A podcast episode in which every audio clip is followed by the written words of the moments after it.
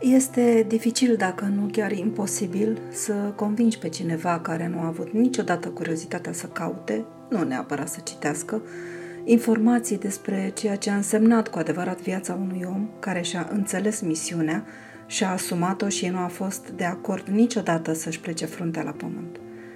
Este peste puterea de înțelegere a unui om care a crescut și s-a format într-o perioadă în care minciunea umpla până la refuz manualele, să citească măcar printre rânduri adevărul.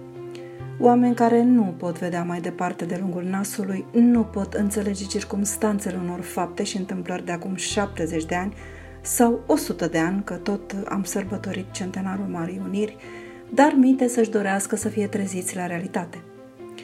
Am crescut în comunism, cunoscând varianta pe care cartea de istorie o oferea, dar am avut norocul ca în familia mea, în șoaptă, să aflu câte ceva despre ceea ce însemna familia regală a României. A venit apoi momentul 1989 și încet, încet, ca atunci când te trezești după un somn lung și adânc, ceea ce a fost ascuns cu atâta grijă a început să iasă la iveală. Viața m-a adus în postura de a lucra la Muzeul Național Cotroceni și am avut astfel șansa de a învăța, de a descoperi, de a pune degetul pe rănile istoriei. Am respirat același aer pe care regele Carol I, regina Maria, dar și regele Mihai îl respiraseră.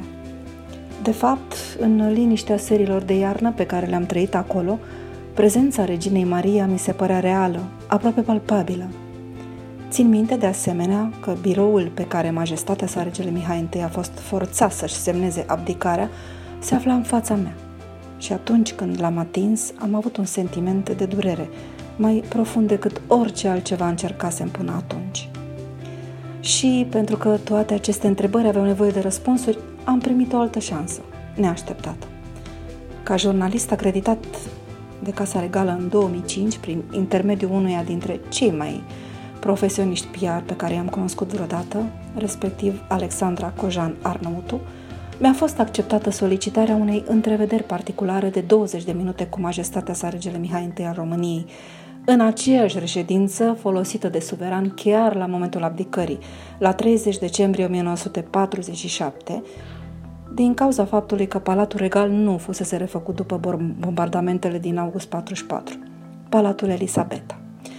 După o reverență exersată ore bune, am dat mâna cu majestatea sa, regele Mihai, și recunosc, am simțit că stau față în față cu istoria.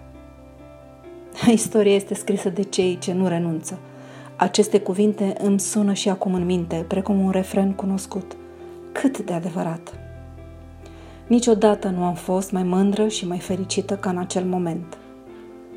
Contrar a ceea ce sistemul comunist încercase să inoculeze unui popor întreg, omul din fața mea emana blândețe, răbdare, un fel de astâmpăr ancestral care îi conferea o strălucire specială numită seninătate.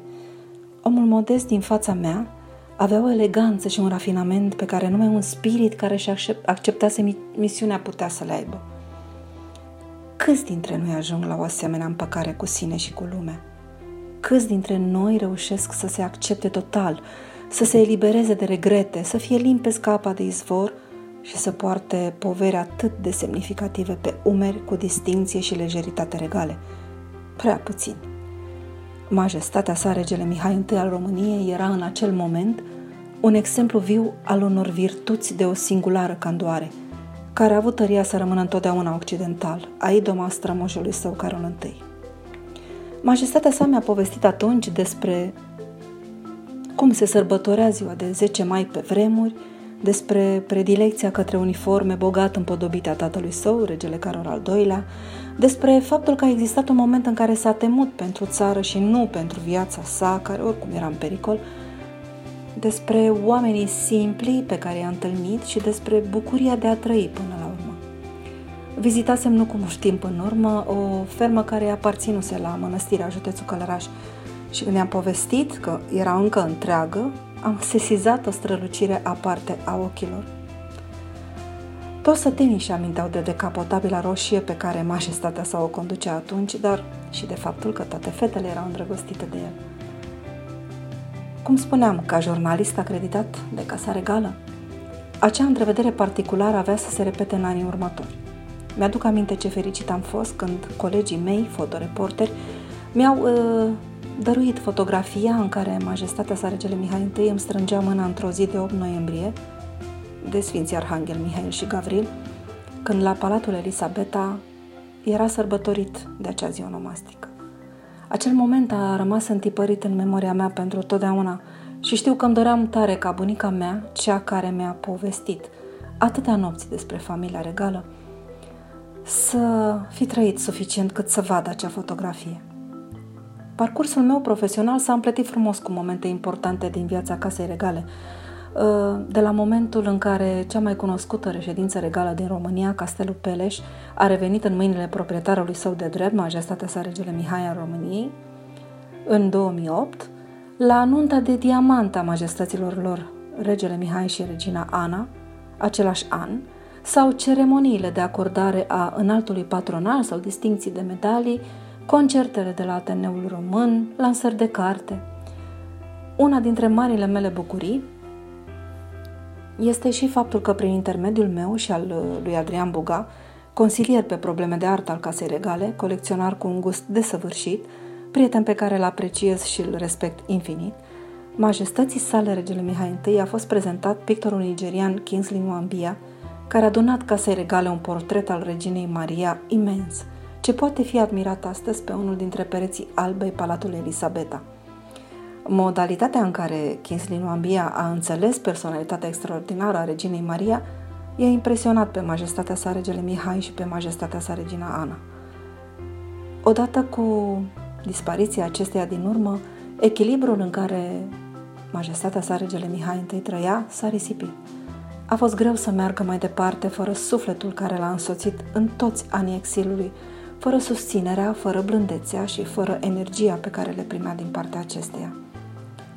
Uh, s-a vorbit mult despre momentul în care majestatea sa regele Mihai I a plecat din această lume. De cele mai multe ori s-au spus, și-au spus părerea oameni pentru care adevărul nu însemna prea mult.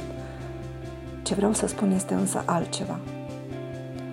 Din momentul în care regele Mihai I a rămas singur în micuța biserică din Elveția, până când a ajuns pe pământ românesc, mai întâi la aeroportul Aricoandă, apoi spre locul copilăriei sale, castelul Peleș din Sinaia și din nou la București, iar mii de oameni și-au închinat fruntea și au spus o rugăciune în gând pentru ultimul monarh al României, nu nădăjduiam nici măcar o clipă că acest popor mai are demnitate, coloană și speranță.